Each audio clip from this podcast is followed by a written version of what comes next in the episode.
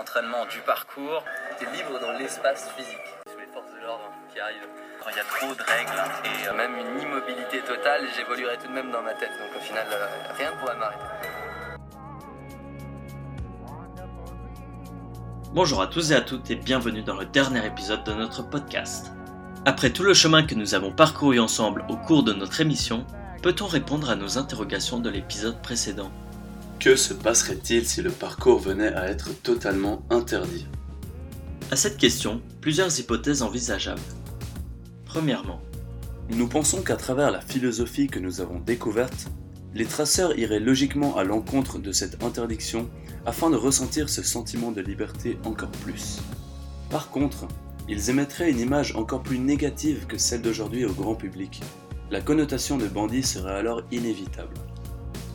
Deuxième hypothèse. La peur de la réprimande serait trop importante pour que les traceurs continuent de questionner cette autorité.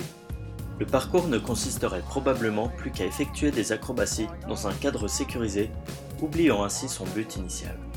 Nous pouvons voir que le problème est loin d'être évident.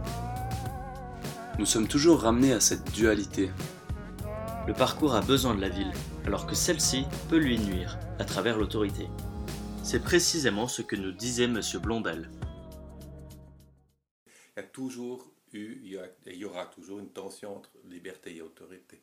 Il y a des moments où l'un l'emporte sur l'autre, mais dans le temps, il faut les deux. Il nous dit que l'un peut prendre le dessus sur l'autre. Dans notre première hypothèse, ce serait la liberté qui l'emporterait sur l'autorité.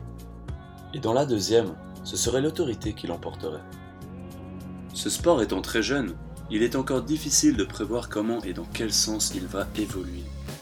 Cependant, le parcours étant un des moyens de trouver sa liberté, nous sommes d'avis qu'il existera toujours quelque chose dont la forme se rapprochera de celle qu'avait le parcours à la base. Mais encore une fois, seul l'avenir nous le dira. Nous vous remercions de votre présence tout au long de notre enquête et nous espérons qu'elle vous aura intéressé et permis d'en savoir davantage sur ce sport encore naissant. Au revoir à tous. Au revoir tout le monde.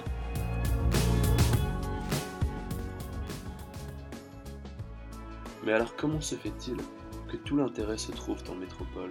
Le propre de l'homme, c'est la liberté de déplacement. La discipline pratique de plus en plus la culture du show, du spectacle.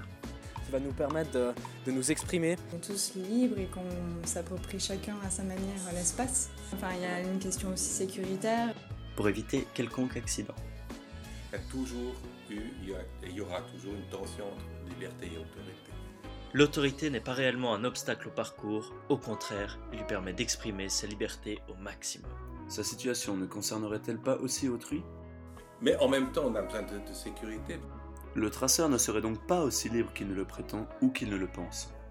D'une dénaturation du sport, faudrait-il délocaliser le parcours ? Sont-ils réellement compatibles ?